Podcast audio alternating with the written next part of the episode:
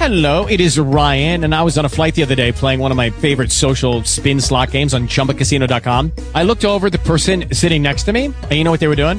They were also playing Chumba Casino. Coincidence? I think not. Everybody's loving having fun with it. Chumba Casino is home to hundreds of casino-style games that you can play for free anytime, anywhere, even at 30,000 feet. So sign up now at ChumbaCasino.com to claim your free welcome bonus. That's ChumbaCasino.com and live the Chumba life. No purchase necessary. VGW. Void were prohibited by law. See terms and conditions. 18 plus.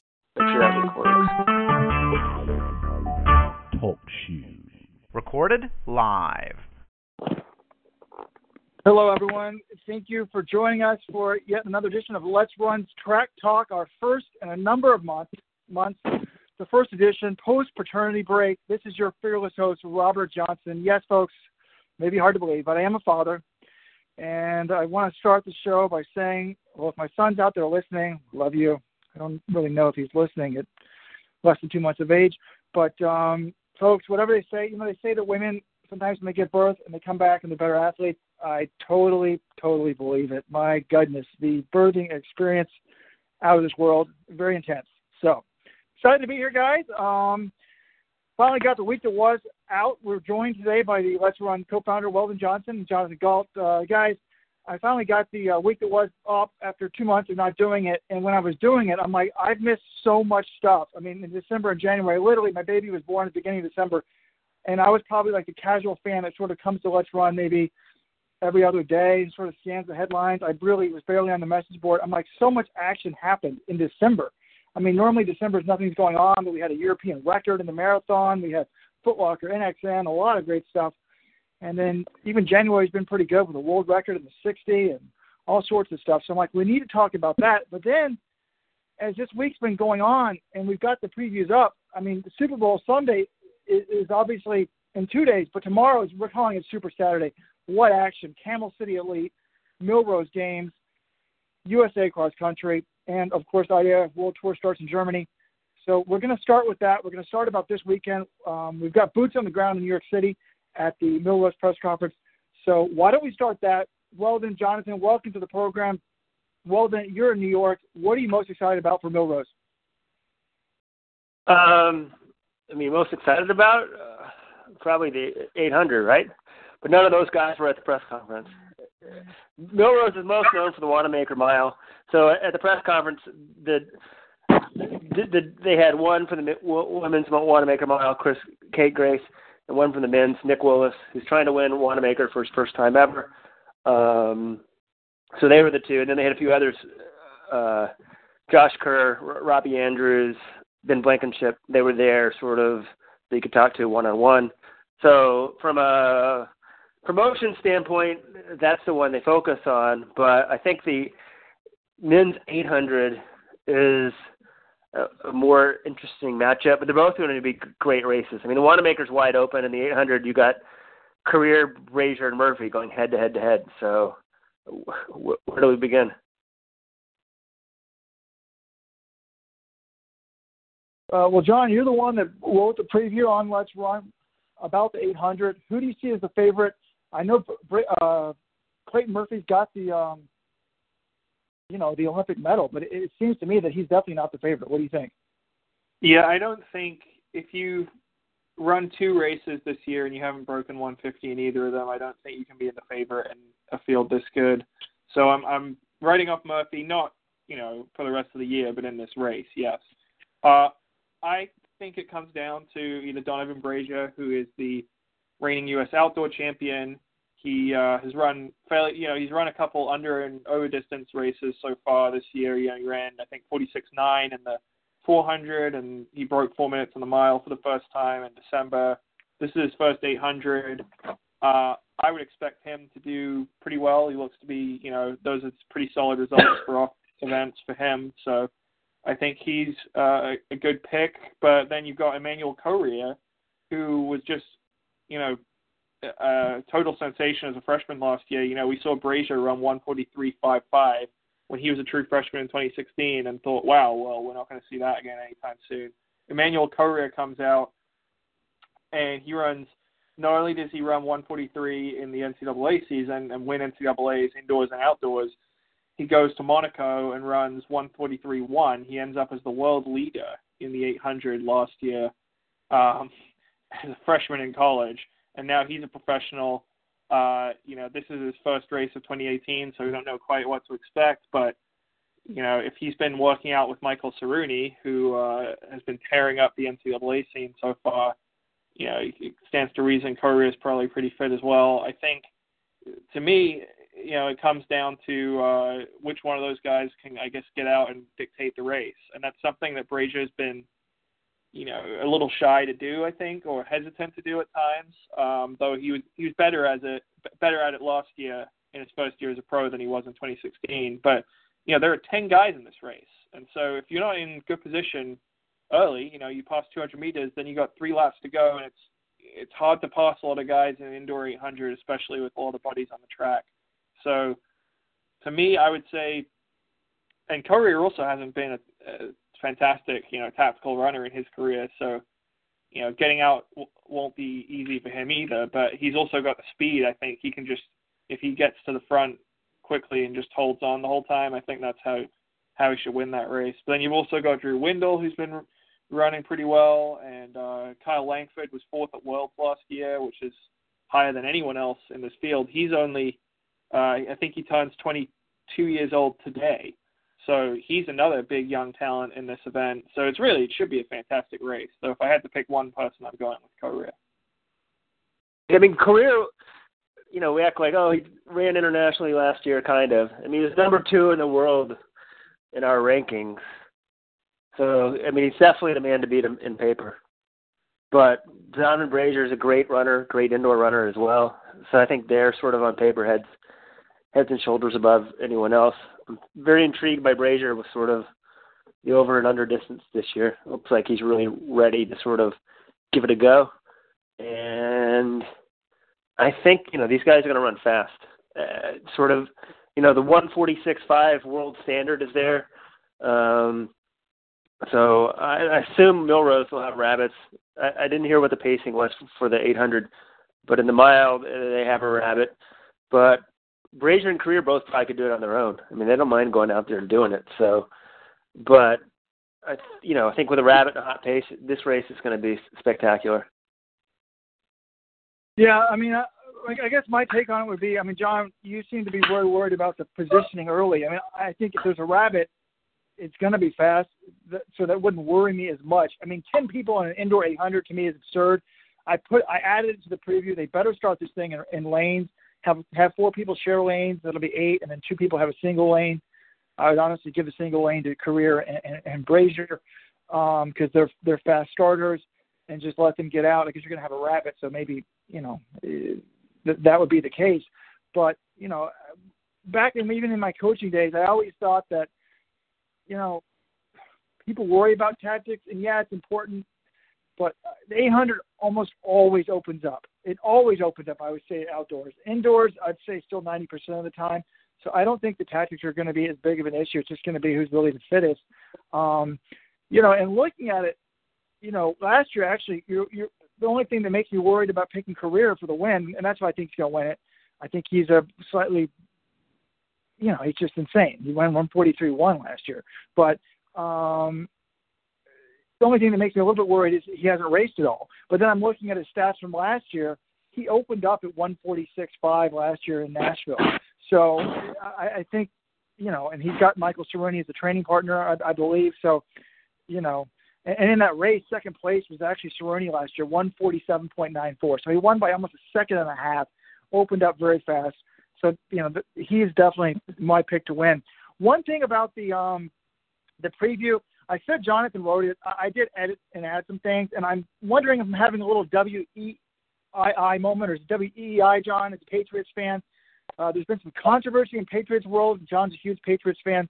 The host had to apologize for calling Tom Brady's uh, daughter a pissant.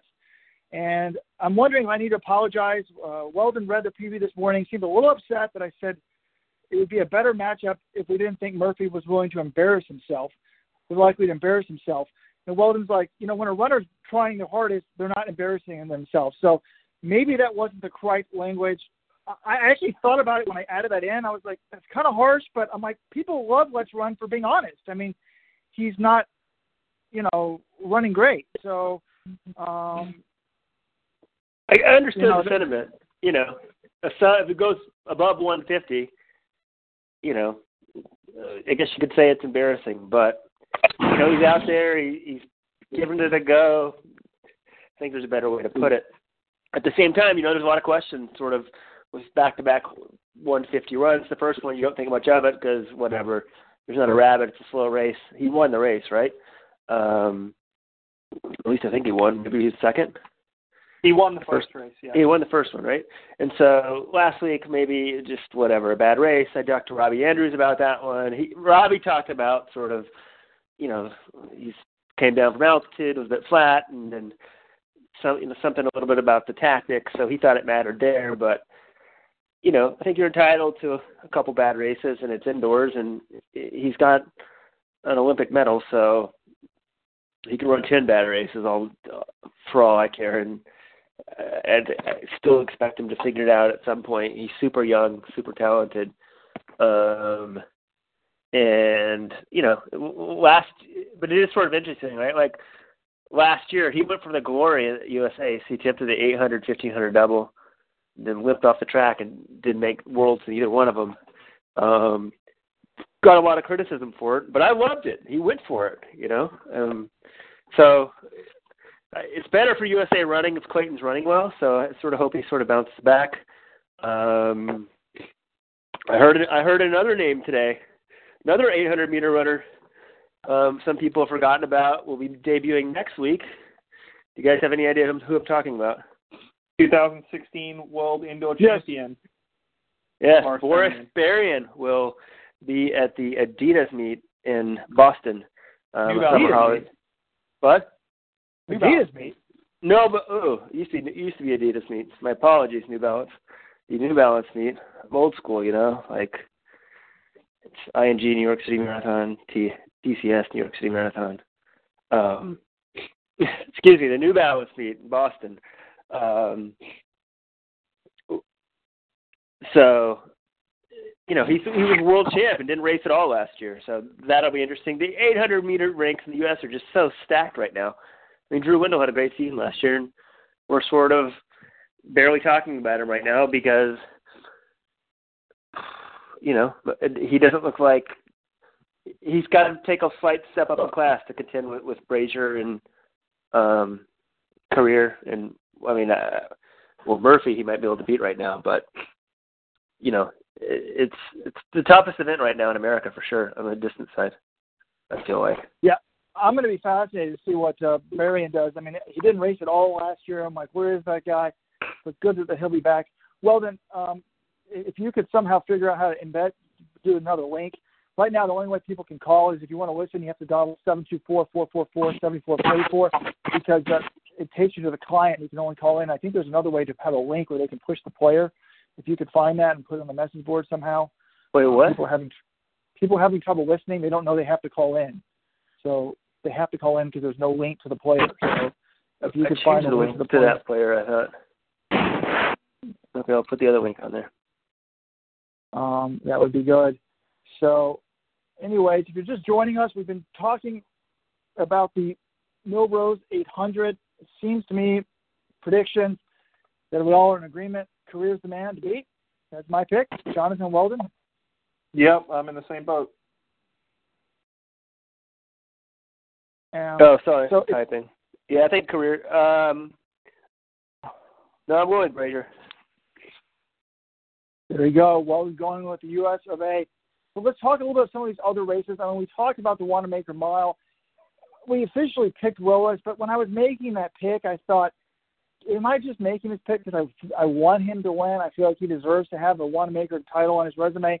I mean, when I look at these other names, first of all, Willis is very lucky that that um, Edward Cheserek's not in this field because Cheserek already beat Willis pretty badly at the end of December in, in a road mile in Honolulu. Now he's running 354 at, at 7,000 feet of altitude or 5,000 feet of altitude. I mean, Cheserek could certainly be in sub 350 mile shape. If he was in Millrose, he would definitely be my pick. But uh, Willis sends out a tweet, John, that you found, hey, I've been sick, says he's going to be fine, but it makes me nervous. I don't really think, I mean, these other names, you mentioned them, you know, Riley Masters or Merber or O'Hare maybe. I mean, O'Hare maybe could win this thing, but most of these guys, I don't think they could possibly beat him. When I look at this list, I'm like, who's going to beat Willis if he's not on top of his game? To me, one name stands out. Guess who I'm thinking of, John? Well, you mentioned Josh Kerr, so I'm going to guess Josh Kerr. Ah, damn it. I, I, I tip my hat. Yes, Josh Kerr. I mean, to me, what a talent. I mean, he won NCAAs as a freshman. He's got a sick kick. Um, and he beat, didn't he beat Cheserek last year at NCAAs? Wasn't that right? In the mile? Was Cheserek in that race? That's right. Big upset. Cheserek had run 352. He'd just broken the NCAA mile record. And uh, Josh Kerr, this freshman that no one had heard of, comes in there and didn't just beat him. He he laid the smackdown. He absolutely destroyed him over the last 200 meters. Yeah. So, to me, the advantage of that race for Kerr was it was a championship race. It wasn't rabbited. I think the winning time was like 403. I'm making that up, John. No, I think it was right. It was you know right around four minutes, give or take. I think 403 sounds about right. 403.22. What a freaking mind I have, John. Anyway, I, I think so. In a tactical slow race, I mean, his speed is, is going to be pretty lethal.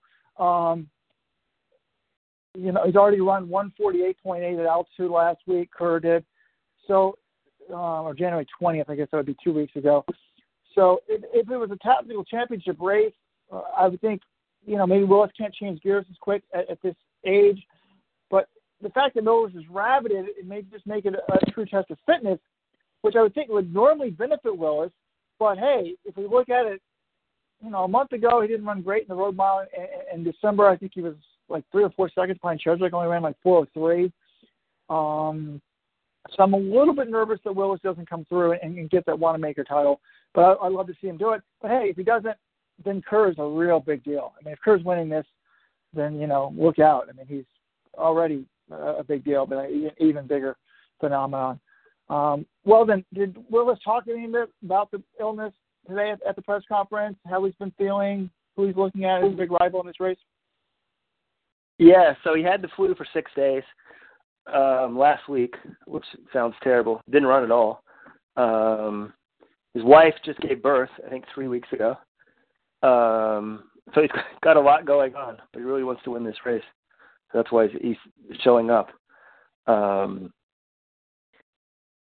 so it's you know on paper, you know, he's the most credentialed, but he's never won this race. He's not a great indoor runner. He he, he sort of pointed that out. Thank you. Um, so I think you know, can a guy who had the flu last week win this race? That's the big question. But overall, Nick was very pleased with his training. Um, he's going to try to attempt the 1500 and the 5K double at Commonwealth Games. Um, and he said the distance training is really helping him. And so he had some interesting things. We're going to have this up. Um, you know, we're going to upload a story about the press conference afterwards. But so Nick said he's fat. He's been doing 5K training. He's running like 100, 105 miles a week on six days. And he's like, you know, they asked him if he wanted to be a marathoner, this being the New York City Marathon. So the event was held. I will give a shout out to New Balance now at the New Balance NYRR Run Center. It's actually pretty cool. A store in 57th Street between 8th and 9th Avenue, and um, it's like you know running central of New York. I've never been there. Very cool. But uh, you know, Nick Nick said like, look, you do the math. That's almost comes out to 120 a, a week, which is he said the magic number for marathoners. But the interesting thing he said was that his speed is better than it's ever been in December. He said he did a 400 meter time trial and he went for 50.4, and he said he's never that fast this type of year, this type of time of the year. And I said, how is that possible? And he said, oh, now that I'm older, I think I actually do more weights. I used to back off when I had races and stuff. Now I do it year round.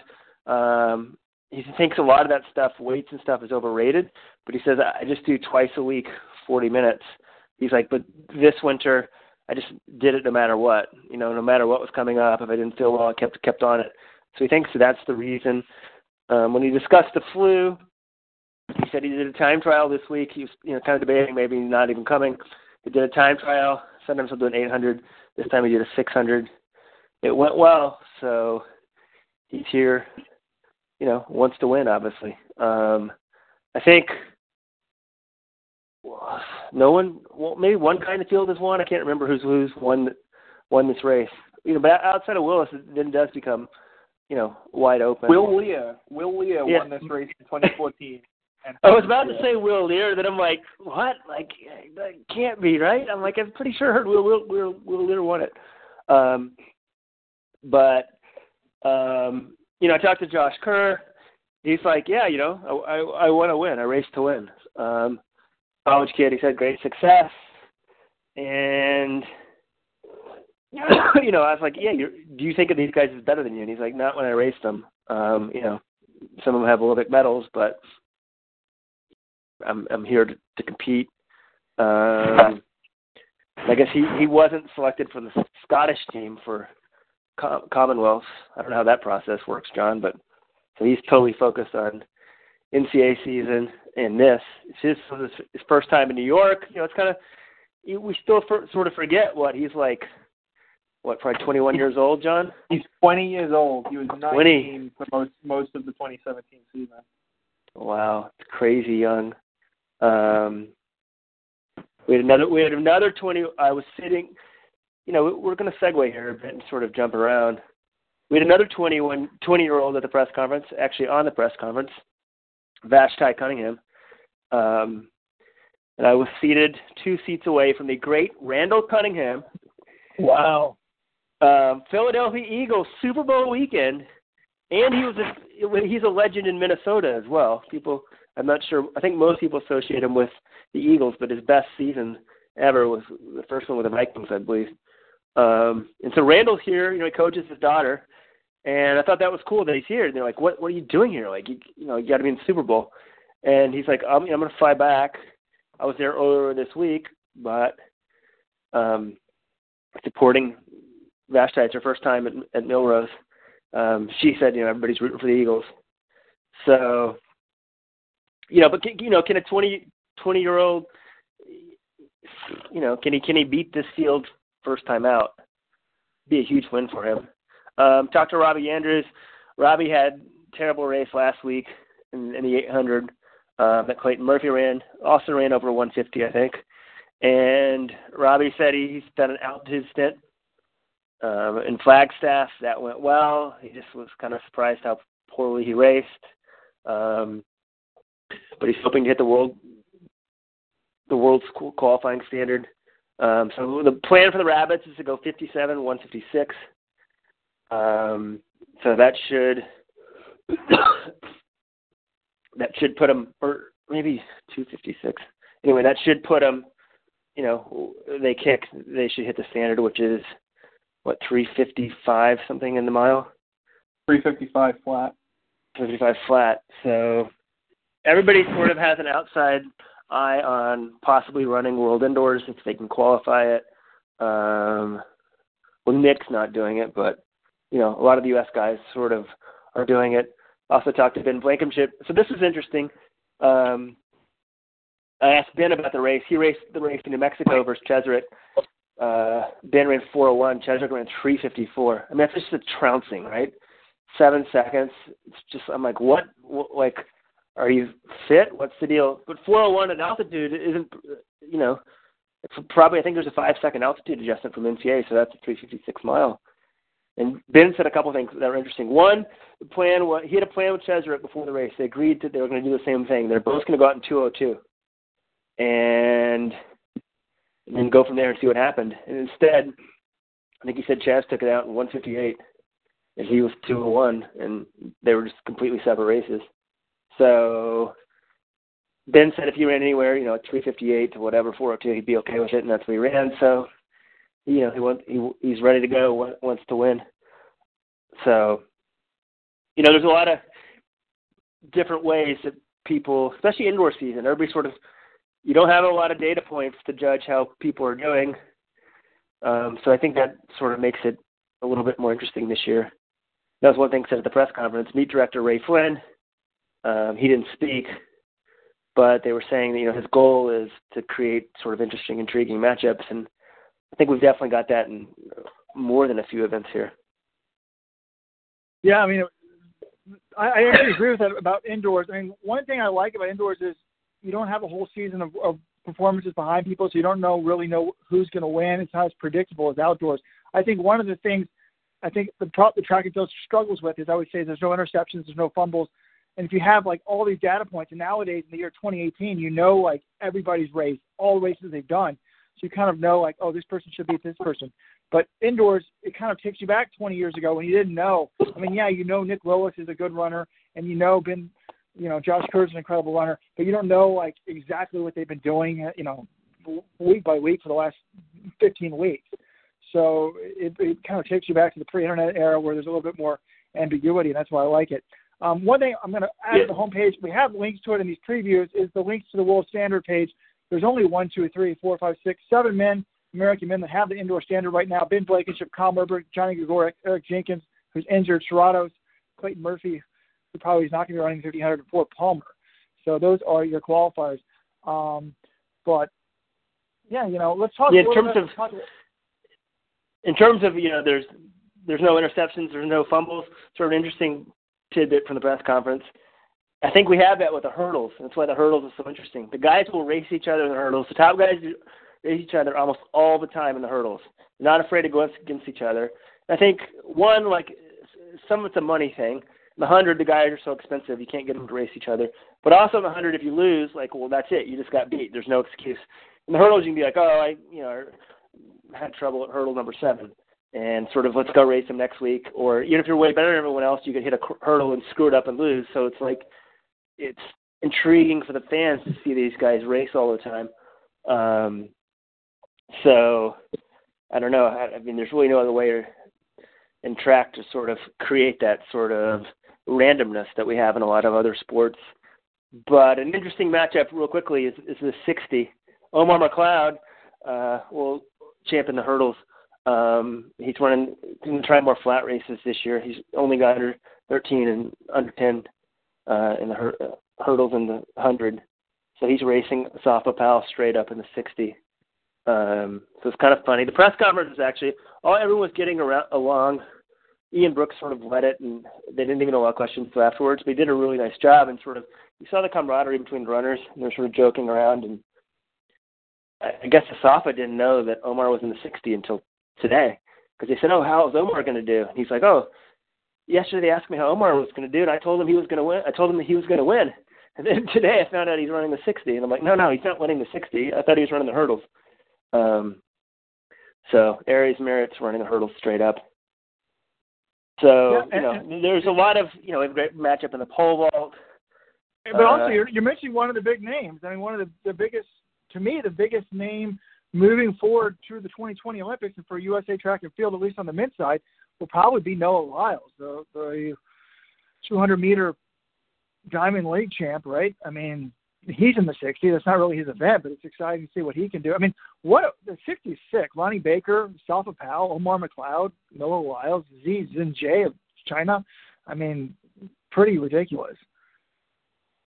Yeah, it's interesting that you know, I guess Noah Lyles isn't a household name because he didn't run Worlds, but I think he's just phenomenal and ready to go. So sort of, you know, the, the meet Millrose is different from these other Nordics. It's pretty, you know, um, you got the Wanamaker. You criticize it for not having any African runners, but you know oh, they have a broad spectrum of events at Millrose, and most of them are pretty good. So they could, you know they could only have so many people at the press conference. They had about ten, um, but and they tried to sort of span events.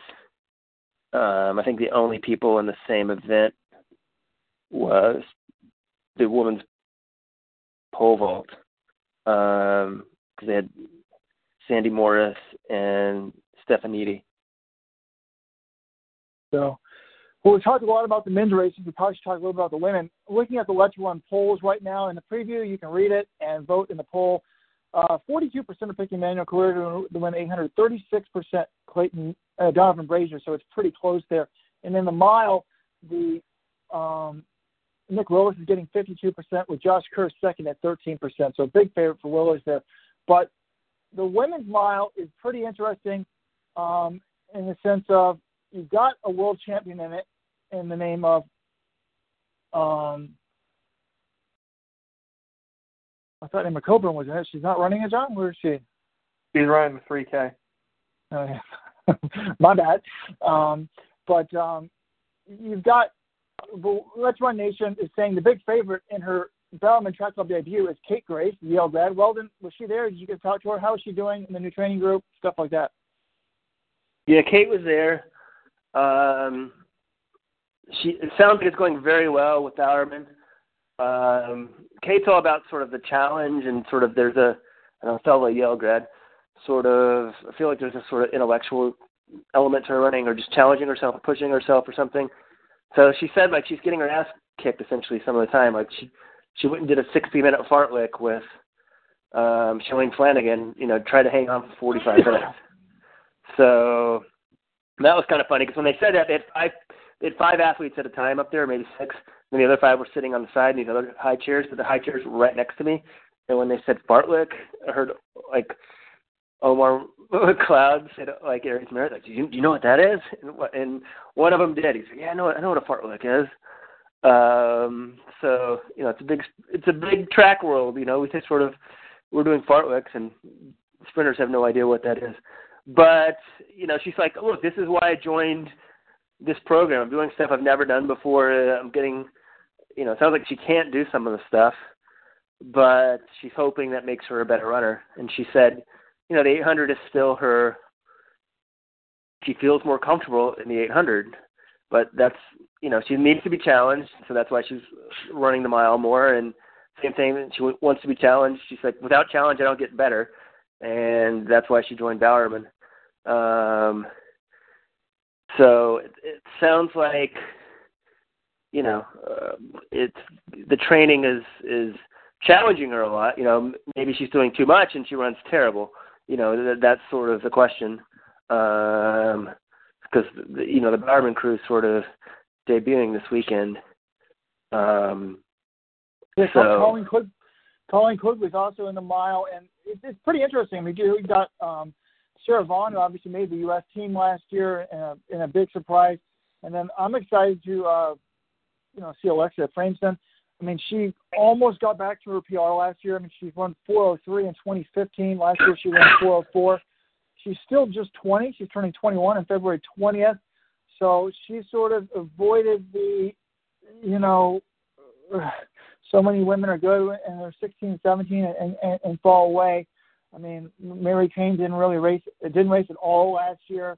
Uh, I was talking to John off, um, you know, off air before the show. We were talking about, you know, the, the big names in the high school scene from three, four, five years ago, like Sarah Baxter. You know, she's pretty much fallen away. So it, it's good to see Efraimson still in the mix. Um, you know, and, in that race. And then we're going to have a four by eight world record attempt, um, which I don't think is going to happen. I, I was certain it was going to happen when they set it up, but now I'm not so sure because they didn't run great um, last week, Ajeé Wilson and company. So I don't know. If you guys have any questions about Millrose or um, I got one more thing about Millrose actually. Um, post them in the post them on the message board or in the chat box on the talk show client. Maybe take a quick caller because we've got to start getting to Camel City, USA cross country, and looking back in December, January. Otherwise, we're going to be talking for too long. Yeah. So I uh, talked to Colleen Quigley. Um, so Jerry Schumacher's uh, Oregon Track Club group for the first time they went to uh, Colorado Springs to do Bowerman Track Club. Excuse me. Went to um, Colorado Springs uh, to do their altitude training. They've usually gone to Flagstaff. They, you know, the USOC Olympic Center in Colorado Springs. Um, so so that you know you've got a great weight room there. You have rehab facilities, ice baths, um, anything you want. But you know, I thought I thought the downsides of Colorado Springs were you weren't as high as Flagstaff, and you know you can't get to lower altitude. Um, but it was interesting. So Colleen said um, they were actually living in a place called Woodland Park, which is 30 minutes from Colorado Springs. So it's at 8,500 feet.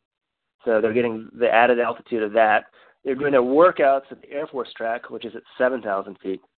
Um, and then Colorado Springs itself is at 6,000 feet. So then they go to Olympic Training Center for, you know, rehab, weightlifting, ice baths, that sort of thing. Um, so it's sounds like a very good setup for them because they can you can get you can get to that higher altitude that they sort of feel is important in the base phase. So um, I don't know, you know, Colleen herself's not a miler. She's been hurt all fall. Um, she always always does a lot of swimming in her cross training. She she give give a shout out to her blog colleenquigley.org.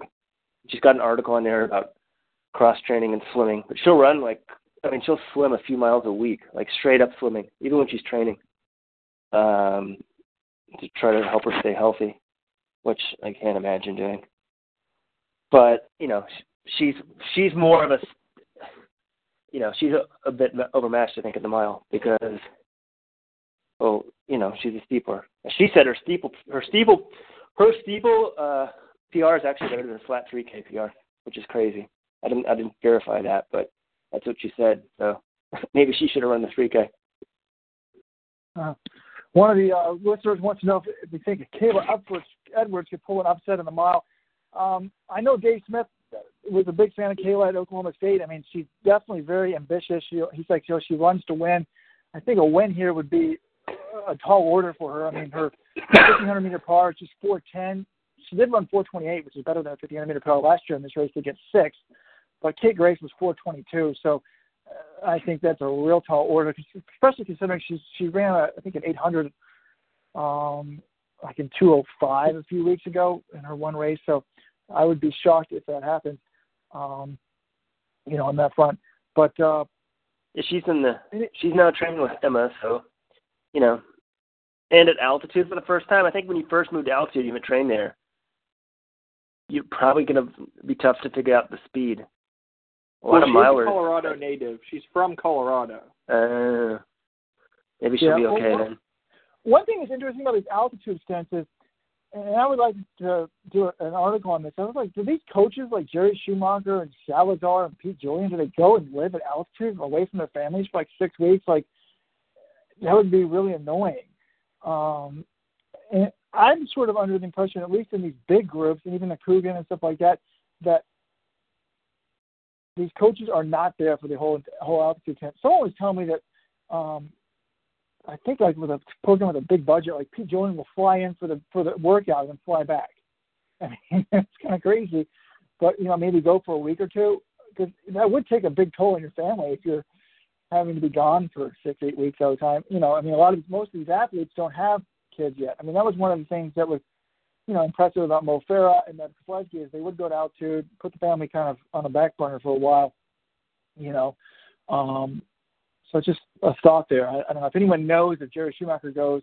I don't think that he goes for the whole time. Posting never thought about. I never thought about that. Box.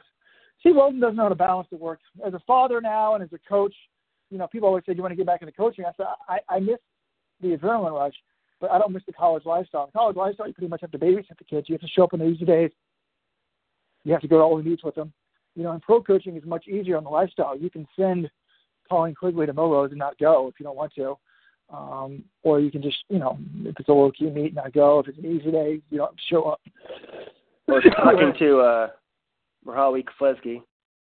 Um, I guess now he's known as the agent of Millrose champion Will Leer, but also the brother of Meb Keflezighi.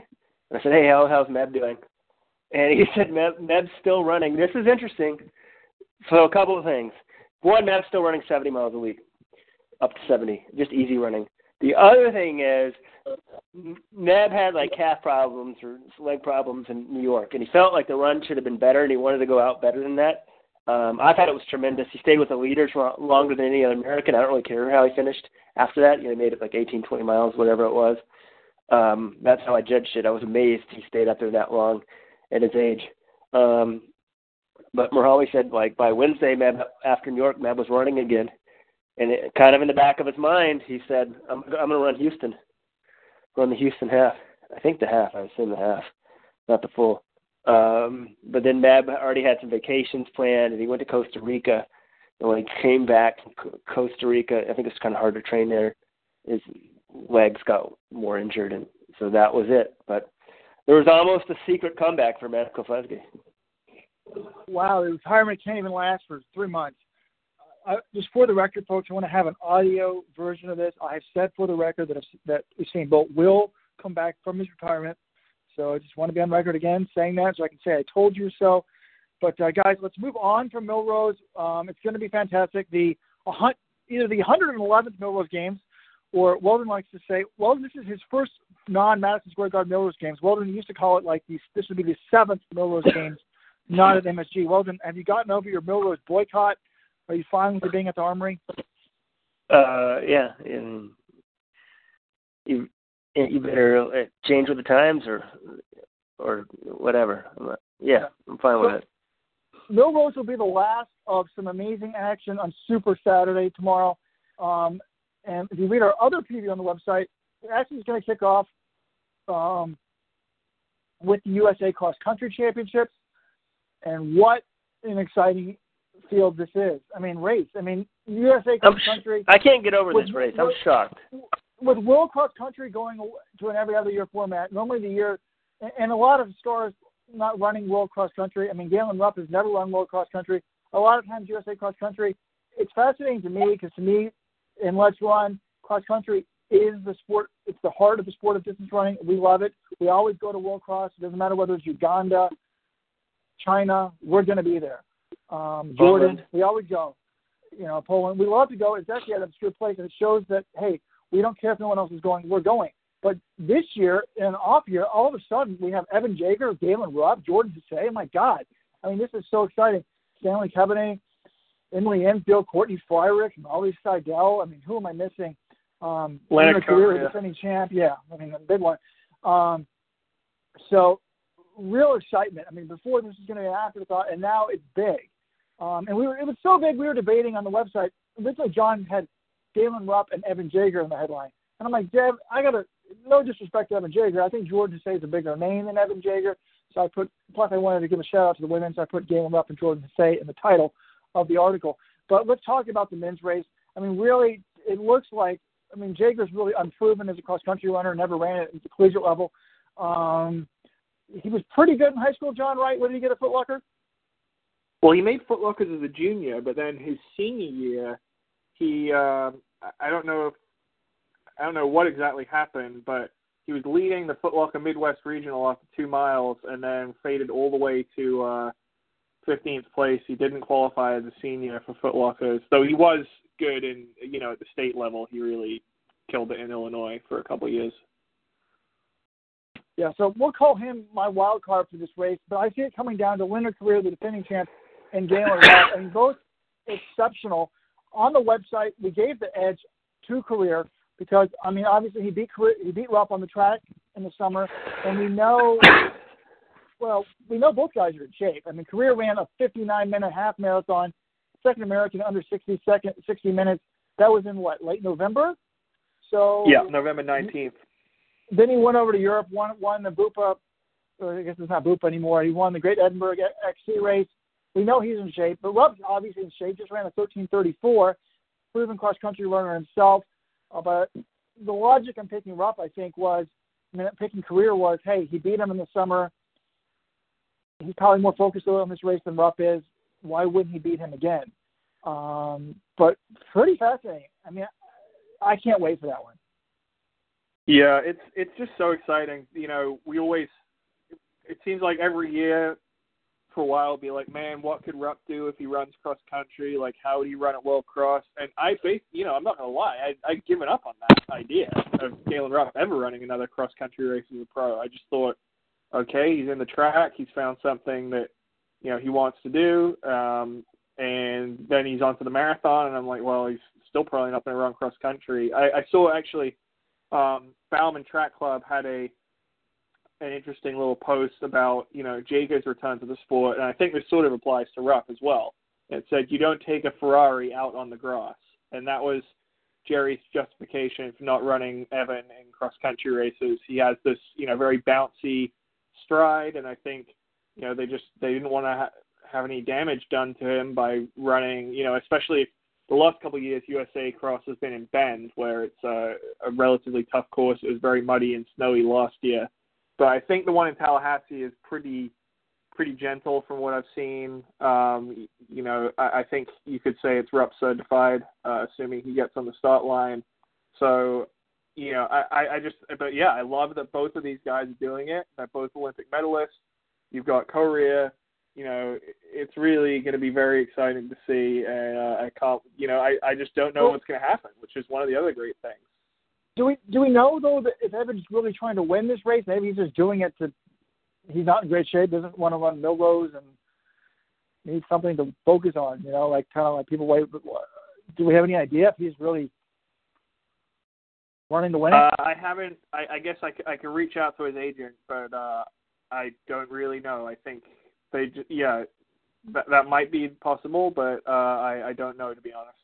Yeah, and I'm, I, one thing I want know is why is Rupp running this? He's never run USA Cross. I always wanted him to run USA Cross. It would have made more sense for him to do it in other years when he didn't have a marathon to get ready for in April. In other years, he's only trying to be in shape in August, so he's got plenty of, you know, he was always hammering those indoor races. Why not hammer a cross country race? Um, and I was like, I was wondering if he was going for legacy building a little bit. You know, I mean, one thing with Mo Farah, I mean, to me, the GOAT debate between Mo Farah and Bekele and Gebrselassie is a joke. Of course, Mo Farah is behind Bekele, and he doesn't have the cross country pedigree. So I'm like, you know, maybe Rupp wants the cross country victory on there. Um, but I really think it's great eh, that Rupp, that I extend it to Flanagan and all these people. These marathoners are doing other events that they don't normally do. I mean, Flanagan's already run two three Ks this year, and I think running these events that isn't your focus. It keeps you young. It keeps you use different muscles on the indoor track. Maybe it keeps you healthy. It just keeps you motivated too. I mean, because to me, the marathoning when you're doing two marathons a year, it's kind of it can be boring and stale, and you do this massive basis. So I mean, very exciting to see on this front. Um, it would not surprise me at all if Rupp wins, but we picked um, Korir. On the women's side, it's a little bit more wide open. There's more potential winners, I think. That Emily Infeld, Jordan Hasay, Courtney Frerichs, Molly Seidel. Um, I think that um, you know officially. Wait, our official pick, according to the preview, was Seidel. I did not like that pick. I should have overridden that pick. I think that's a Jonathan Gault inspired pick. My pick in Jonathan Gault is Emily Infeld. Um, but well, I don't know actually. I might pick to say. I'm confused. Anyway, John, you wrote most of that preview, and in it, I was sort of surprised. You said it would be a, you had originally written something like it'd be a big surprise if Jordan Hasay won, and I changed it and put like mild surprise. I mean, I don't think it's a it, it, it's a it would be a big shock if Jordan wins this race. I mean, yes, she doesn't have the shorter track credentials of some of these women, but first of all, this isn't a track race. I mean, Jordan Hasay was just as good, if not better, than these women at NCAA cross country. Jordan was three times top five NCAA cross. Emily Enfield was three times top ten NCAA cross. So very similar. Courtney Frerichs, you know, was third or fourth at NCAA cross one time. I mean, these women. Molly Seidel did win it, but I don't know if the level of competition was quite as good as, you know, maybe when Hasay was running. But you know, they all were were very good cross country runners. So it's not like, yeah, this is a 5K on the track. I would say, despite the fact that Hasay's won 220 in the marathon, the 5K is not her event. First of all, this is cross country. She's always been good at cross country. And secondly, this is 10K, right? It's it's not even 6K like like NCAA cross. The longer distance is going to help her. Um, we know she's in shape. We don't know that based off of that half marathon. Do we know that Infeld's in shape? Has she done anything this year? Well, no, that's John? that's the that's the question always with Yeah. Infeld is you know she'll just she'll go long periods without racing, and that, if you So- read the, what I wrote in the preview, I said if she's at his best, uh, her best, you know, I think she wins because she's a world championship medalist on the track. You know, she's made the last three U.S. world championship teams with 10K. I feel like her versus say over 10K is a mismatch, and I also think the relevance of with the relevance of what Jordan Hasay did in cross country, like seven or eight years ago, or in high school it was 5K, or in college when it was 6K cross country. I just really don't think that makes much of a difference. Okay, like pretty much all good professional runners were good in cross country in college just because you know they were good college runners and the best college runners are usually pretty good in cross country so to me that doesn't make a whole lot of difference the reason i was picking these other women over Hasay is just the last few years we've seen Hasay as a markedly different runner in the half marathon and marathon events than she was the last few years in the 5K and 10K, and that was the the basis for my pick. But yeah, I, I get all right. Maybe maybe it's mild surprise is more accurate, but I still would take Seidel or Infeld or maybe even Frerichs over Hasay. But again, I, you know, I I don't totally know everyone's fitness. That's one of the things, like Will Yeah. was saying, makes it interesting. Um, we don't know what shape all these all these women are in, so it makes it for more unpredictable and exciting race. Yep. I mean, we do know that Seidel was third at the Great Edinburgh cross cross country race uh, behind Yasemin Can, who won the won the European cross country championships, and Emelia Gorecka. So she's in shape. Actually, when I look at Seidel, I, I kind of think that's a decent pick. Um, I- you know, uh, I have. It's weird. I I was like a Hasay doubter for the longest time. I never understood why everyone was obsessed with her. But I jumped on the bandwagon last year. I want to remember, folks, that I picked her to beat Desi Linden last year at Boston. I was mocked for the pick by Jonathan Gault, and I was proven to be correct. But now I'm not so sure. The more I think about this, John, I kind of like Seidel. Uh, these 10K. I mean, Jordan ran well in that half marathon in Houston, but she was beaten by like 73 seconds, 68 minutes. I'm, uh, if I have to pick an official pick, I don't want to pick info because I don't know what's going on with her. Frerichs. I don't know. I'm going to plead the fifth right now. Molly Seidel, you know you want to, Robert. Seidel, you got to do it, Robert. I anyone okay? I want to throw out. I don't know if it's a conspiracy theory. Does anyone think? I don't know which group went first to run this race, but that the Salazar group is running this race because the Schumacher group's running this race.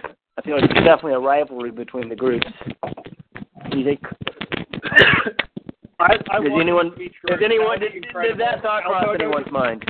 Alberto, it didn't cross my mind, but I, I can imagine, know, Alberto. Somebody's up, phone is going crazy he right now. By the way, That must be Robert. Robert. He sees no, it's not me. Okay. It wasn't me. It, well, I, mm. I just love the idea of Alberto waking up. He checks the entries on the USATF site. He says, Jager's running this. We can't have a Bowerman guy winning this race. Rupp, get ready. You're running. You're flying to Florida tomorrow to win this race. Okay, so it crossed your mind. You crossed your mind. I think that would be fantastic, but it didn't It- cross my mind at all. It didn't? Oh, I know. I did, No. I definitely thought it. At least, I got it to cross your mind now. Well, I. Yeah, what the sport needs, rivalry. Uh, you know, I have the. Alberto's I groups have gotten a lot of scrutiny. I feel like rightfully slow, so on Let's Run because you know the USADA investigation and all of that, and pushing the boundaries, and you know the debate is whether they've crossed them. Well, the- But his Wait. group is so good for the sport in the sense his guys race a lot. Um, well, you know, Harley said, "Oh, they race when they're fit." Well, I don't care. They race year round, and maybe they're fit year Yeah. round. But I, I you know. wait, wait, first of all, we, we need one moment of silence.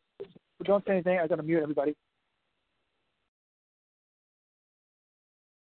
I had to. I realized that I had the unmute all button, so all the callers were calling in. If that was a caller's phone who was walking around, could have been Central Florida, West, Northeast Illinois, Chicago suburb, and Connecticut. Also, guest 25. If you want to be on the call, type in the chat box, and we'll put you on as a caller. Let us know what you want to talk about. But yes, Salazar deserves a lot of credit. He makes the sport interesting. They race all the time. They may not race the events I want to do. Like it drives me nuts that Rupp will run a time trial in Boston instead of running like a more established meet or, you know, everything has to be perfect if it's not Rupp certified. But it's great. And people think that we exaggerate the, the tension between him and Schumacher. No, it's real.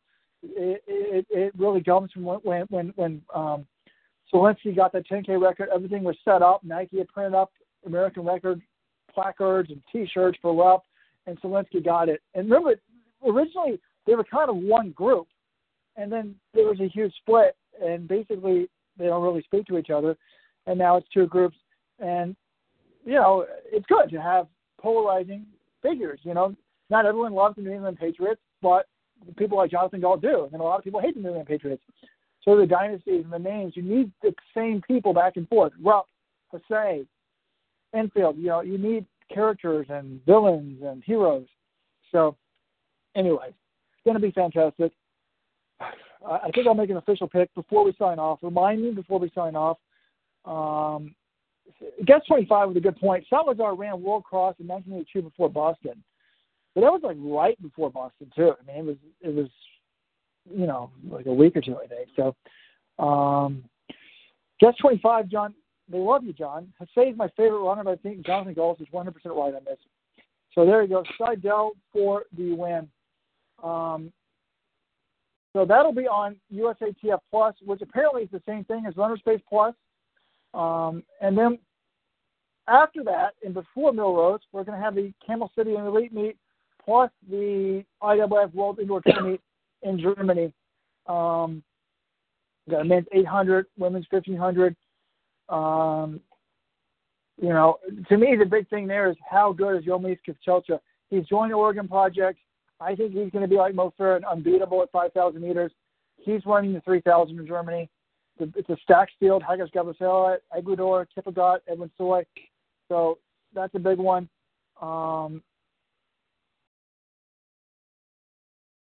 so, but let's talk about the Camel City meet. Give some love to the people that the, the JDL Fast Tracks, Fast Track, um, the owner David Shannon, the facility director Craig Longhorse. I mean, they've got sixty thousand dollars in prize money, and I mean, some of these races, I can't believe they've got six thousand for first, and there aren't even that many big names in them. Like the, I mean, Paul Chelimo is obviously a huge name in the men's three thousand, but the women's three thousand, you know, and some of these other races aren't as stacked with women's eight hundred because there's only so many athletes to go along. I mean, somebody's got to be in Millrose, somebody's got to be in Camel City.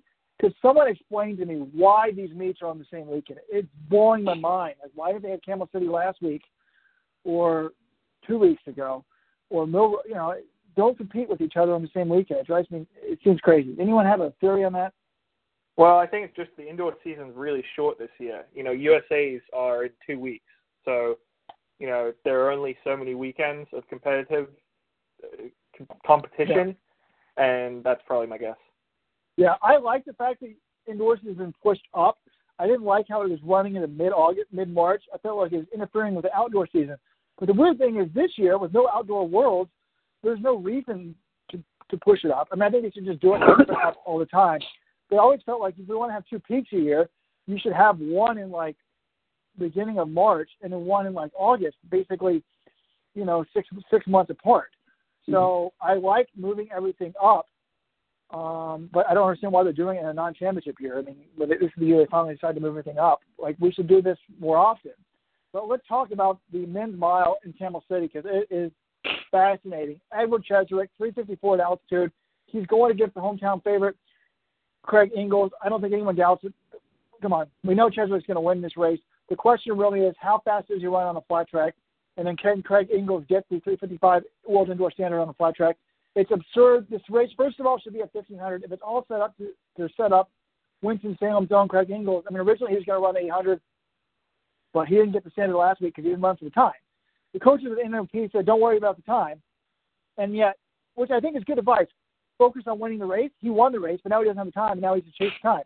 So it was good advice and bad advice. If I was the NOP coaches, and obviously I'm not, I would have told Craig Engels last week, "Don't worry about the time, but go with the rabbit." if you go with the rabbit, the time will take care of itself. The fact that he didn't go with the rabbit, nobody else goes with the rabbit, and now he's got to switch from he's going to originally run an 800 at home, try to win six thousand dollars in a field that he probably would have easily won. Now he's got to run against a mile. It's going to cost himself money, and they're running a mile. The indoor standard is 355. If it's the 1500 is 339, it's so much easier. It's like a 357 mile. So, anyways, um, John, you've been hearing some crazy stuff about Cheserek? How much of it can we say on the record, if any of it? Give us the scoop on Cheserek that you're willing to share with the audience. Yeah, so basically, I just I've been in contact with someone in Flagstaff who's sort of been monitoring Cheserek's training, and he's just been raving to me about how incredible it is. And I, I can't really go into specifics, but he thinks he's in very fast shape. Sorry, he's in very good shape. Um, he thinks he's capable of running something very very fast this season.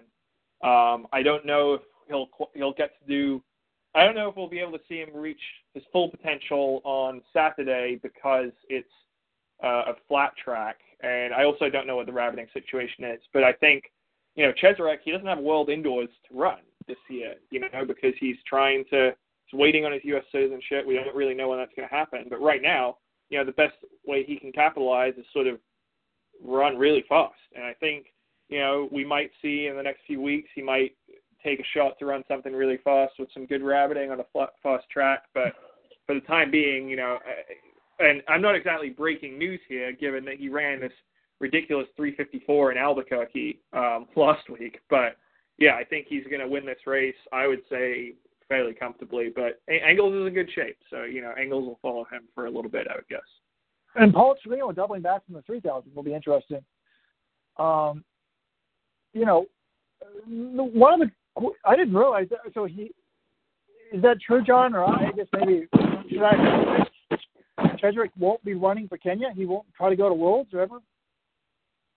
I mean, they've said he's waiting for his. Uh, I need to sort of clarify this because to me it's kind of puzzling. Like I think he could have made Kenya's 5,000 team last year. Like he'd be that immediately would be their first or second best 5,000 runner, and making the 1500 team. Or that's the problem though because they've got some absolute studs in the 1500. But yeah, I, I think he wants to be become an American citizen is what I've read, and that may have been the they may have been the understanding they reached with Skechers when he signed his contract was that yeah. one day well, he's going to be competing for how the U.S. long do you have to sit out if you ran if you ran for you, you remember I mean I know you can't transfer your allegiance right now at all but what is the normal waiting period it's I think it's three years but it can be reduced to one year if you get the permission of the country who uh who you used to run for but again that's sort of because it's frozen right now indefinitely that's sort of risky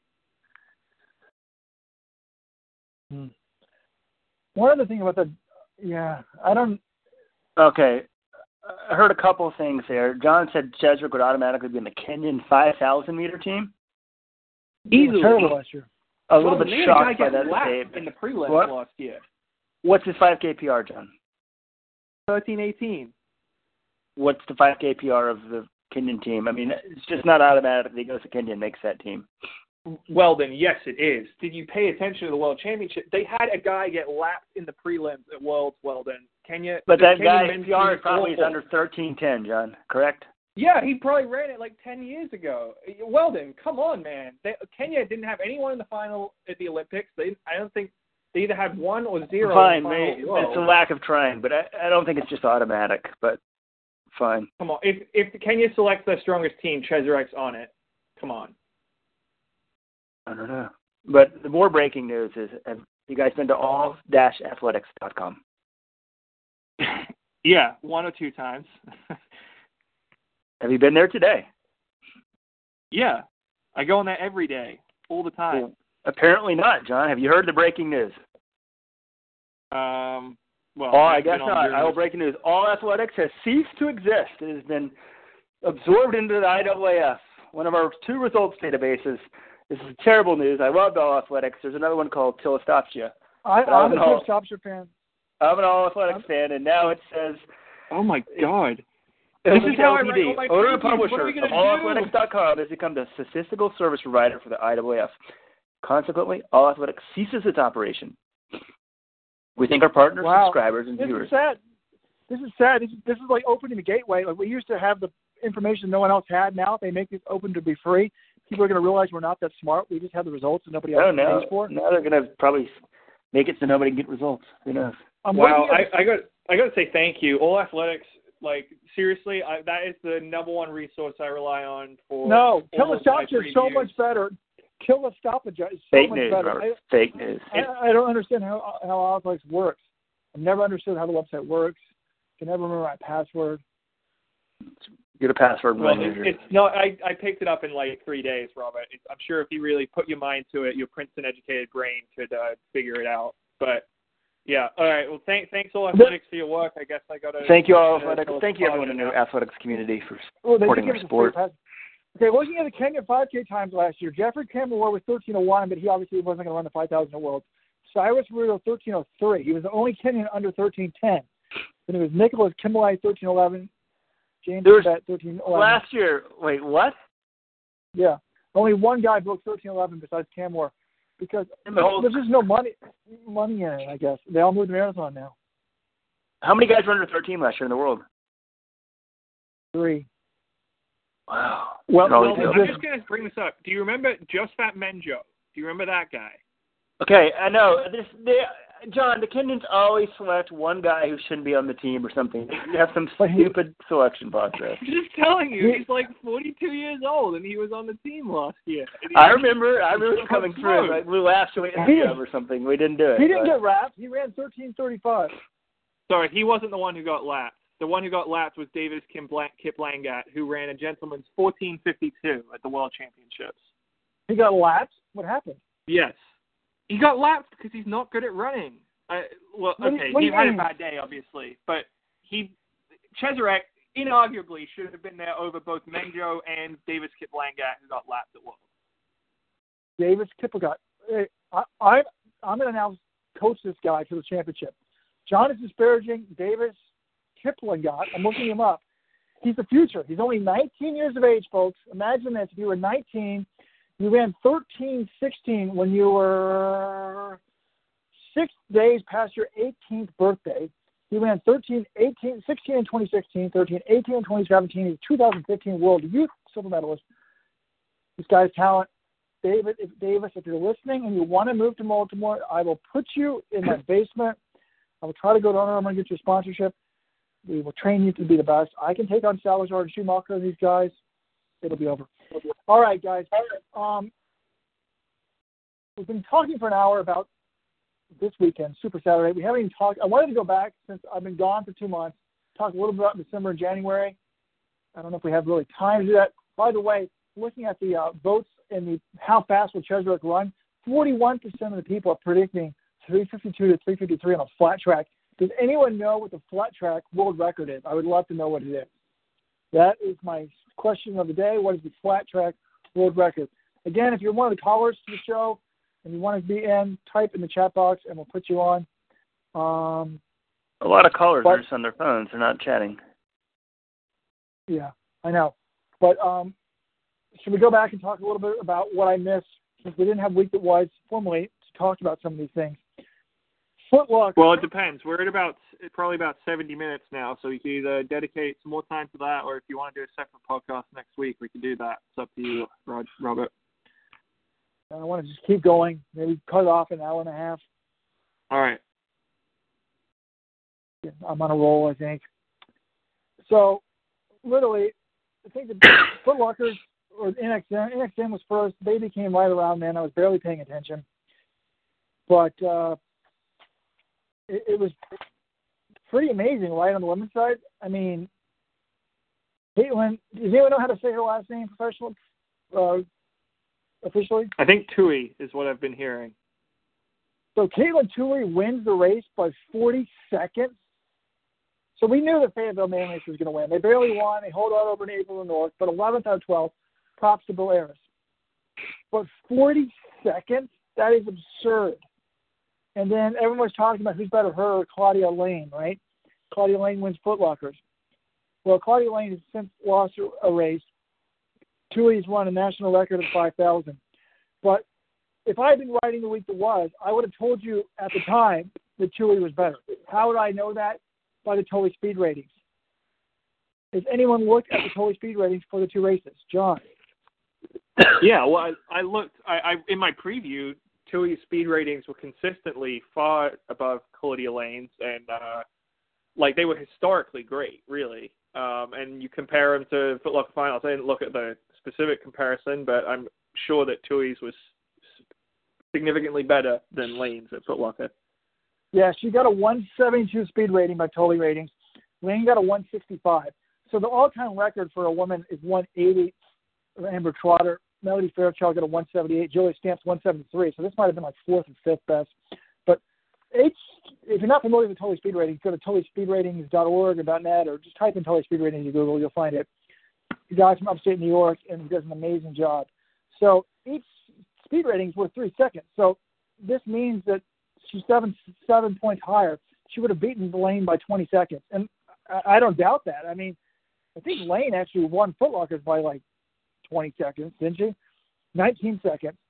So, um, you know, Lane's 19 seconds better than everyone else in the country, and and two is 19 seconds better than Lane. I mean, it's pretty ridiculous. Um, but in terms of the guys race, guys races, I mean, it seems like we don't really have a, a clear-cut national champion, right, John? I mean, we've got. Uh, Well, in my opinion, it's uh, no, it, it's uh, Aidan Troutner because he won NXN, which was clearly the stronger meet based on the two fields this year, and he also beat Dylan Jacobs, who was the Footlocker champion. And I know Weldon has, you know, Weldon spoke to his coach at the clinic he went to a, few weeks ago, and he explained that you know he, he wasn't quite ready to run his best at NXN. He was much better at Footlockers, but the fact remains, uh, the NXN champ beat the Footlocker champ at NXN. In my mind, Aidan Troutner, the NXN champ, is your national champion. Yeah, fair enough. That makes sense. I would like to see, and we would put an editorial up saying this. Whoever wrote that, good job. We'd like to see the NXN champ, maybe top five, automatically invited to Foot Locker, so we don't have to have these speed rating debates. It's just, you know, who's the best and, and whatnot. Um, so, you know, it, it kind of reminded me last year of Reed Brown and Sam Worley. Um, you know, Brown lost to Sam Worley in the last four matchups, including see, but John, actually remember this. Brown lost to Worley four times, including NXN, but then he won Footlocker, right? Yeah. So who's to say that this wasn't the same thing? I mean, we, we, we didn't get uh, Troutner didn't run then, didn't run Footlocker, so he might have lost to him there. I guess. I don't know. I'm good. I mean, you can do it after with a doubt. anything. and it's kind of interesting, you know, before we anoint these men as the next all-time champions, here's a trivia question. But John has a decent idea. John's so smart about running. John, where did Reed Brown finish at NCAAs this year? Um, I feel like he was probably uh, in the 50s or 60s. 78. 78, folks. All right. So, Nailed it. you know, it just shows you how hard it is to be great. Anyways, one other thing I'd like to say about NXN and Footlocker is, you know, I know that Loudoun Valley won and they're coached by, um, help me with the name here, folks. The Hunters, Mark and Joan. Joan and Mark Hunter. Yes, you know, uh, but to me, I'm putting a big asterisk by it. They had two transfers, and I think I noticed a mistake, a rare mistake in my absence. Um, you guys said that they would have won without the trans. They would have lost by only a few points without the transfers. But I think they would have lost by like 50 or 60 points without the transfers. In my mind, the dual national champions at NXN, Bill Aris. I mean, he won it all. I think in 2011 on both sides, or 2014, something like that. His men ran incredible. If, if, if you don't have transfers on this one team, his team would have won the men and women yet again. I mean, the guy is sick. He is so incredible. It's amazing. No argument here. F- what FM has done is mind blowing. It's just, yeah, Yeah, I, I, I can't. It's it's indescribable how amazing it is what they've done. I mean, because per- Percival went 3 6, 13, 16, 51. And then they would have gone 63 and 68. So you're, you're going to add, you're going to take a 3 and a 6 out and add, add 60. You're basically going to add 60 points each. You're going to add 120 points. They would have had 300 points. Manlius says 159. So uh, we had a mistake saying they would have only won by like, you know, Manlius would have barely won. They would have won by like 150 points over them. Well, I don't know. It wasn't. I don't. The, the number one runner wasn't a transfer. It depends what number of their top five was a transfer. Oh, oh, sorry. Yeah, you're right. Thank My you, bad. John. Thank you. My mistake. Former high school math teacher making a math Robert's mistake. first mistake ever in the history of Let's Run. So, um, and then we had Fukuoka. Sondra, John, how to none of the pronunciation help. I'm going to say Sondre Moen, 205.48, Yeah, Very just exciting. Moen. Yeah. and European record it's not PC to say it, but a white guy record as well. Um, and then we had Suguru Osako with the Nike Oregon Project record in third, just behind the Olympic champion Stephen Kiprotich, 207.19. I mean, that was a very exciting race. That's kind of that was about a week or two after my baby was born. I was actually well, I actually watched that one. It was very exciting. Um, and then Malone races a lot too. He's already raced a couple times since then, so it, it's pretty exciting to see what he's going to do.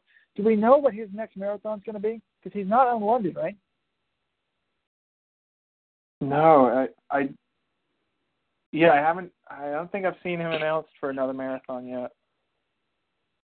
So there you have it, folks. One of the things you're most looking forward to. Oh, he did Boston last year. Is he not in Boston? No, he didn't do Boston. He didn't What? run Boston. Yeah. I thought he ran Boston. No, no. No. Who ran Boston last year? Are you comp- are you confusing Galen Rupp and Sondre Moen? Yeah, with Yeah. Moen? Oh, Yeah. Moen. Moen's marathon. Yeah. Oh, Osako did. Yeah, Osako did do Boston. Yeah, yeah. We're talking about Mullen. Oh. Folks, don't worry. Yeah. Weldon does not think all white people look the same. Not confusing Um, Moen with Galen Rupp.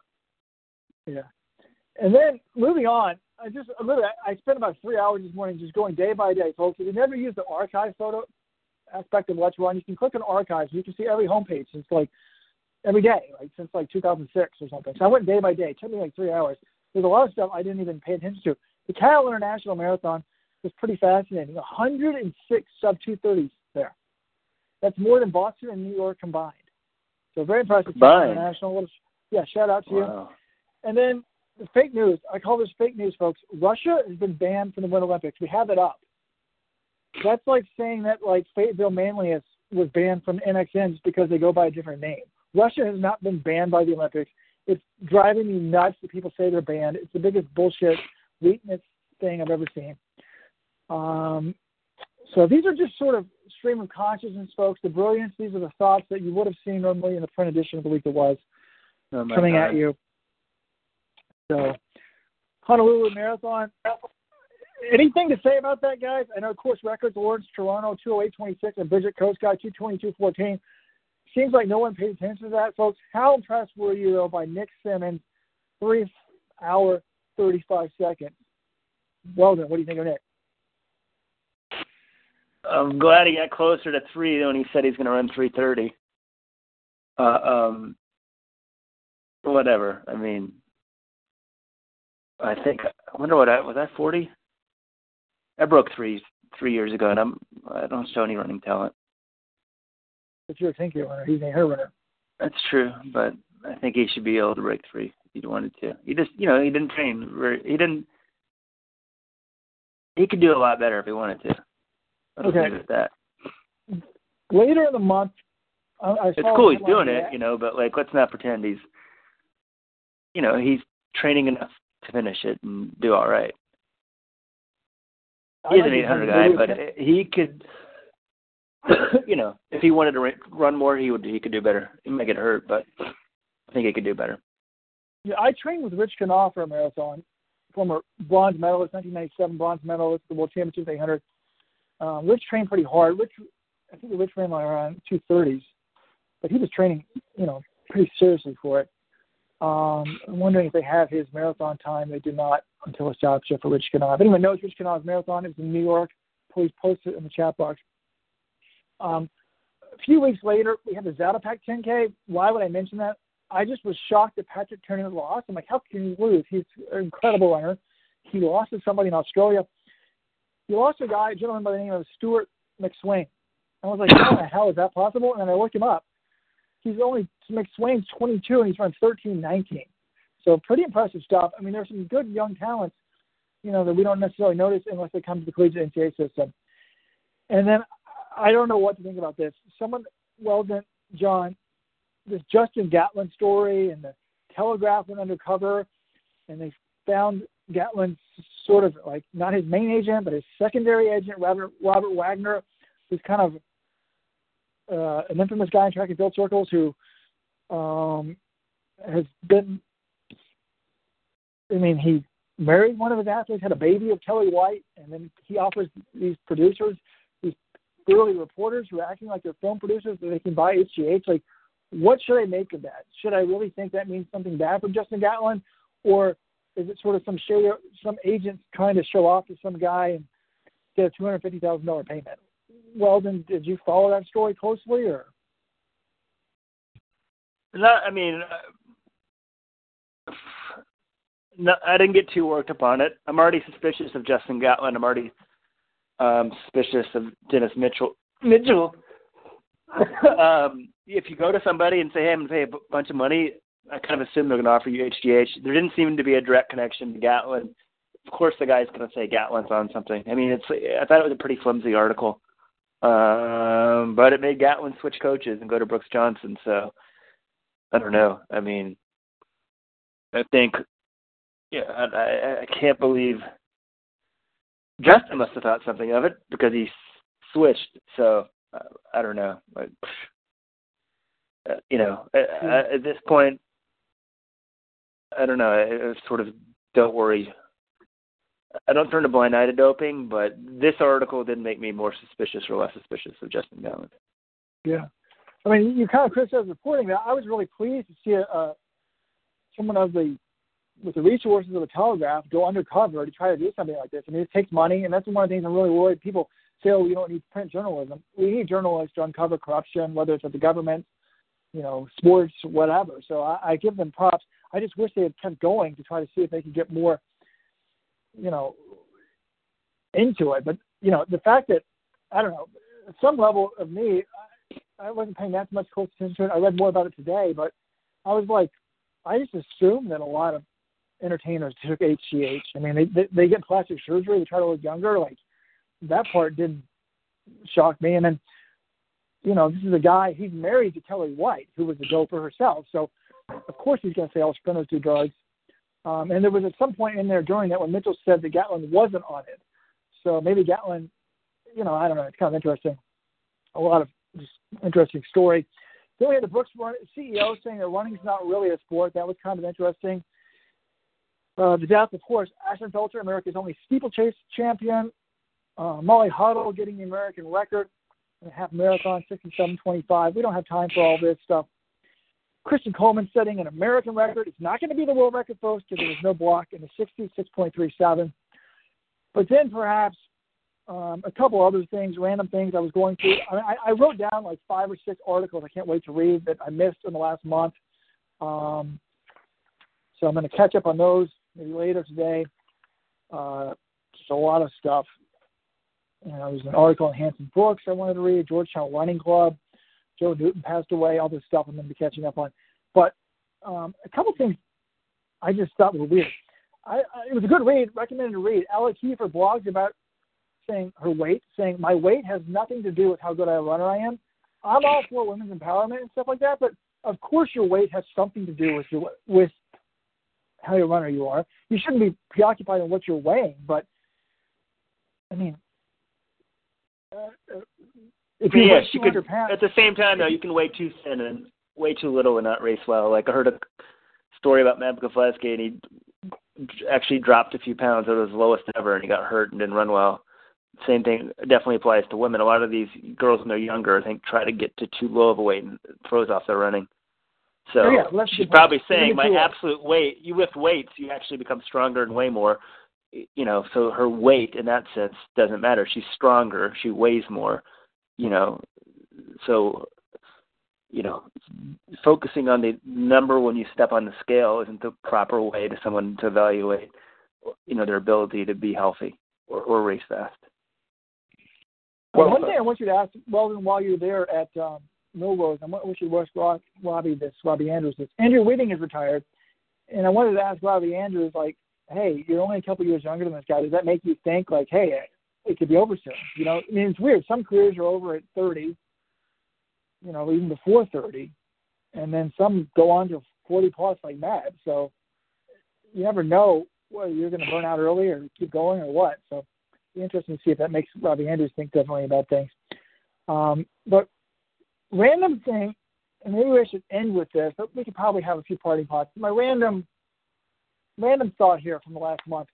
I noticed this at the last minute, folks. Ryan Gregson, Australian 331 runner, has become engaged, and he proposed to his former longtime girlfriend Genevieve LaCaze, former Florida runner, right, John? And Yeah. he put it on Instagram. He, he dropped down, and the quote under it's the picture of him proposing, and the quote struck me weird. I'm an identical twin. Remember, the quote was, "If you had a twin, I would still choose you."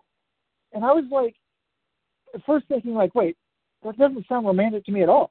That's basically saying I would choose you over one other person. Like you're the best of two people.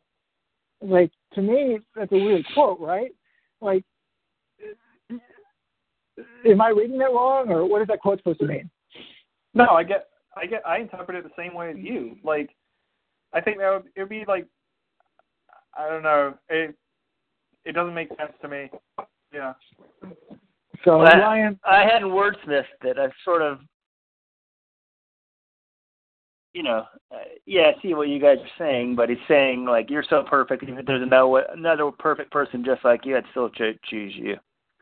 You know, it's like, uh, you know, Yeah. you and the perfect, the other you, just exact same. I I like you. You're you. You know, it's like, obviously he means it in a positive way. So wow.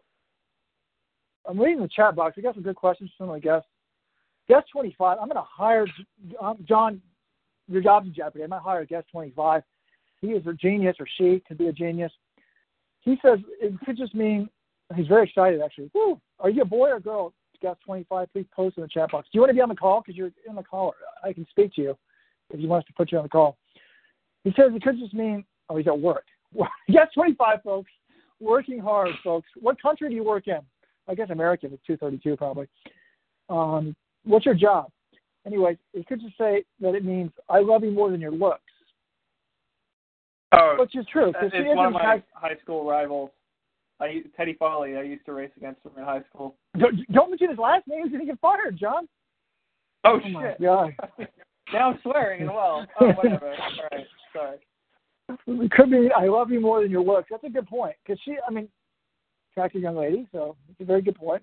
Saying, you know, maybe he should have just said, if I was blind, I would still propose to you. Um, a few other questions.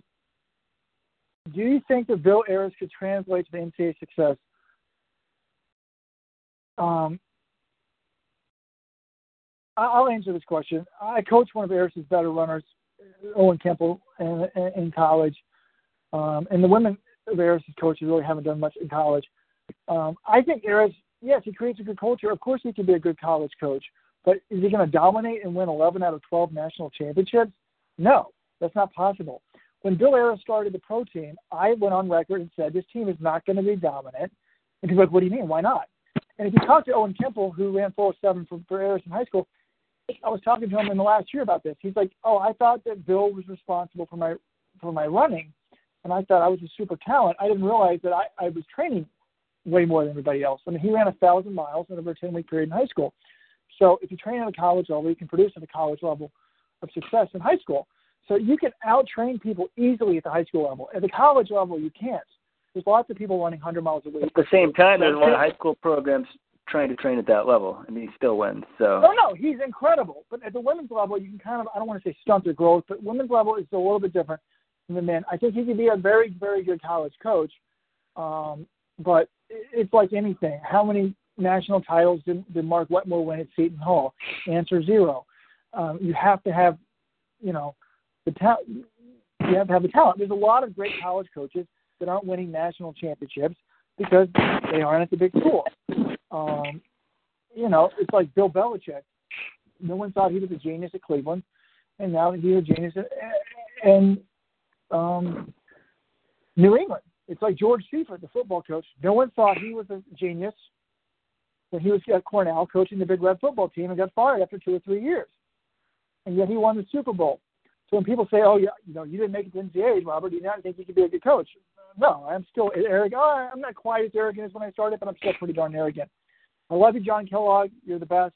We founded the website to promote you. Um, anyways, big advantage. Oh, John Galt was a nice quote. High school creates a professional environment. That environment already exists in many of the top NCAA programs. That's true. Um, if you give all of the top NCAA coaches a team of seven runners of equal talent in two years to train them, who do you think wins? That's a great question. John Kellogg doesn't want to do that. John Kellogg's question is he always wants to get like 50 years at age 13, and he wants them to be taken away from their families and given to given the coaches in like a double blind placebo thing, and then you develop them over 10 years. So um, I don't think it's ever going to happen, but you know it's interesting because sometimes you're coaching people for the long term, short term, stuff like that. Um, Sarah Hall apparently is racing a half marathon in Japan. Time prediction? I would predict a PR. She's insane. I mean, she's amazing. What is her PR? Does anyone have any idea? I'm going to my mm-hmm. favorite website, tilastopaja.org. I'm, I'm, uh, I'm boycotting looking up any stats for at least today. I, know, I, I feel like I can't even do my job anymore. I'm just going to be going to All Athletics reflexively for the next week until I adjust to this new reality. So terrible. She ran. She broke 70 minutes for the first time, 69:37 in Copenhagen. That's a sick race last year. So that was a really fast race. Ooh, I'm going to go 69:24 is your official prediction. 69:24 for Cheryl. Um, well, I guess 31 likes our idea. Take the kids.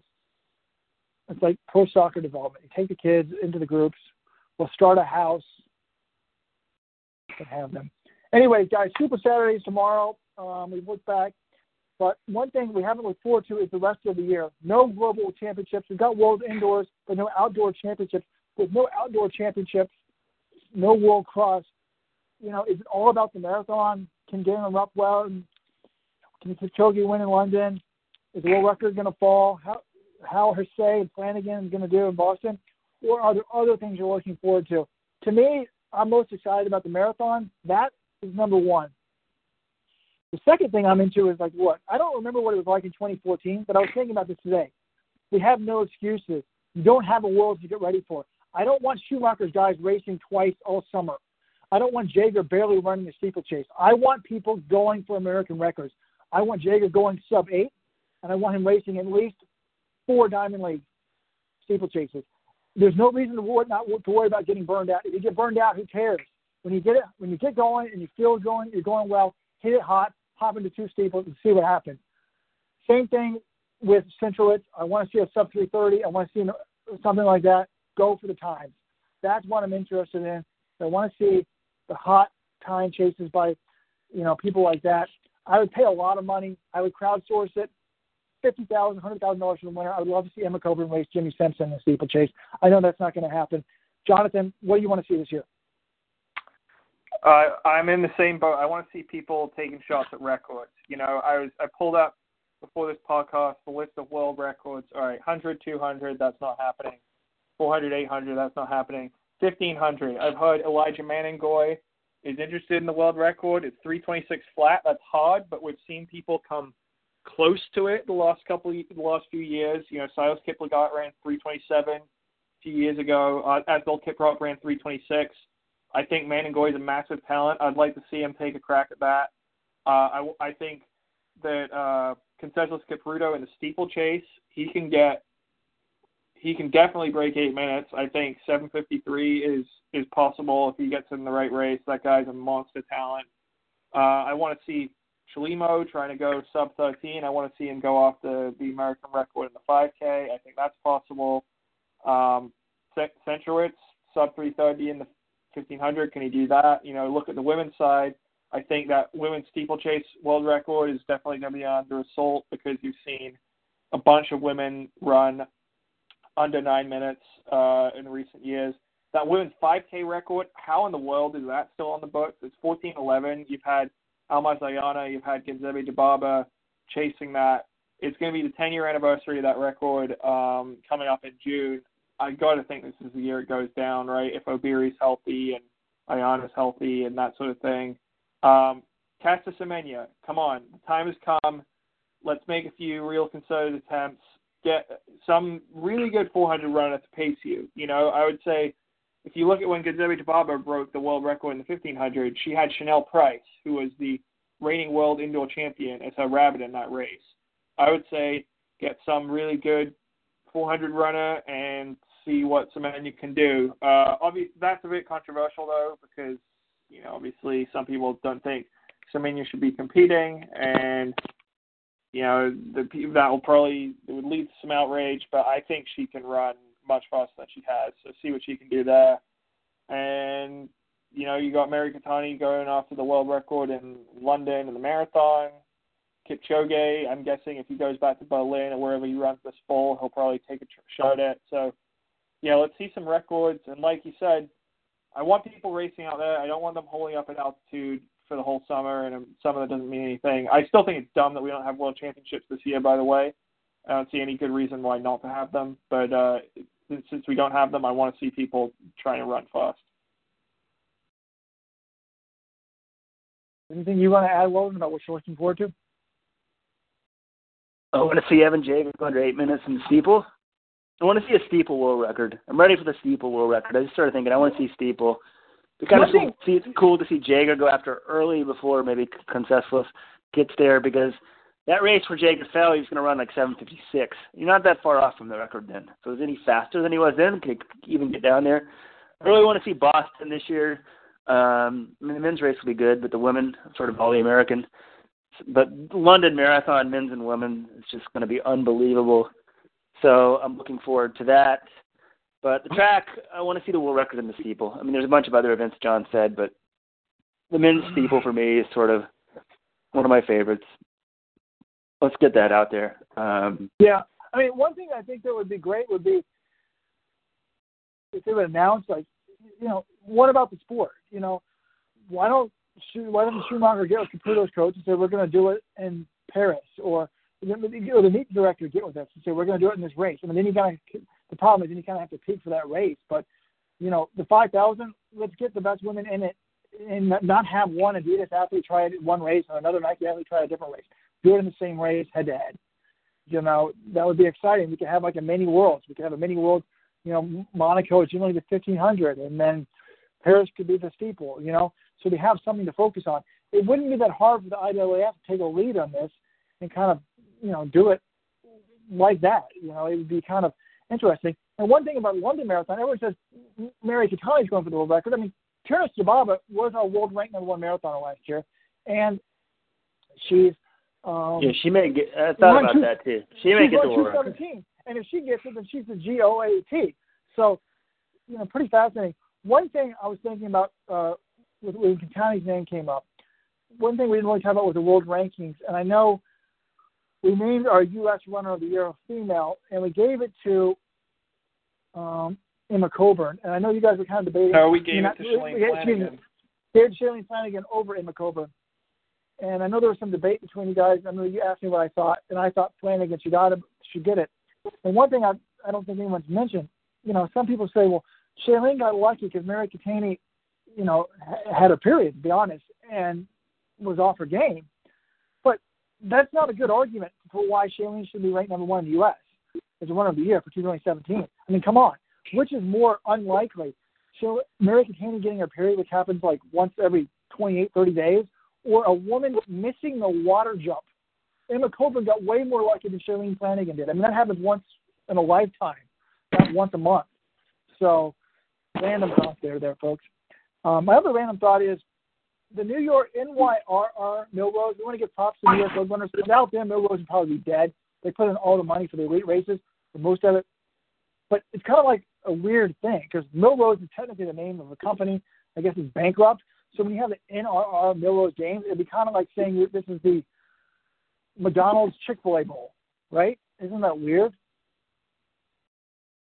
Wait, what is what? What is Millrose? What kind of company is it?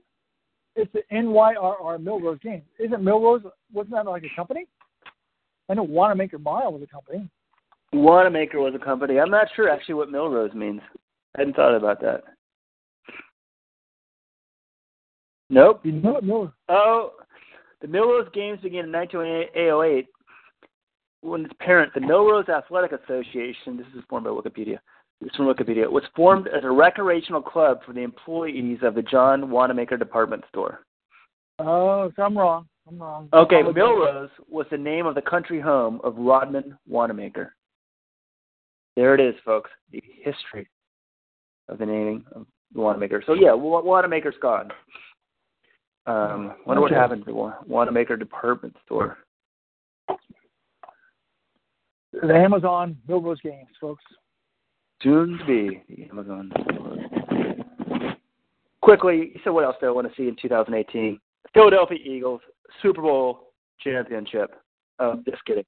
Sorry, John. I don't. I'm actually not sure who I'm rooting for. Well, I'm glad uh, Robert's rooting for the Patriots, and I'm obviously rooting for the Patriots. So, uh, yeah, folks, two, two, we're two gonna each share, one. We're going to share some inside info. Last year, folks, two of the world's most prominent running journalists, Chris Lotsbom and Jonathan Gault, both went to the Super Bowl, folks. What Patriots fan? Guest 31 saying, "Go Birds." It's going to be exciting. It's going to be a great day tomorrow. I don't know. Hopefully, the baby's not crying, so I can watch all this stuff. I mean, you pretty much just open up your computer. You're going to have to subscribe to that USATF Plus. It looks like you get the uh, USAXC and then the um, Camel City race is probably worth it. There's also a free. The IAF has announced there's a free live stream of the Karlsruhe meet, which has a few good distance races as well. So that's going to be good. Yeah, and I would love to see um, uh, Erik Sowinski get the 800 standard there, and that 3000 is going to be sick. I want to see how good Kejelcha is. But we kind of put the things in, in order for you in the preview. You can just go scroll down, and then you can read our first weekend preview, and then after that stuff's over, go to Millrose. So it's going to be an all day of action, Super Saturday.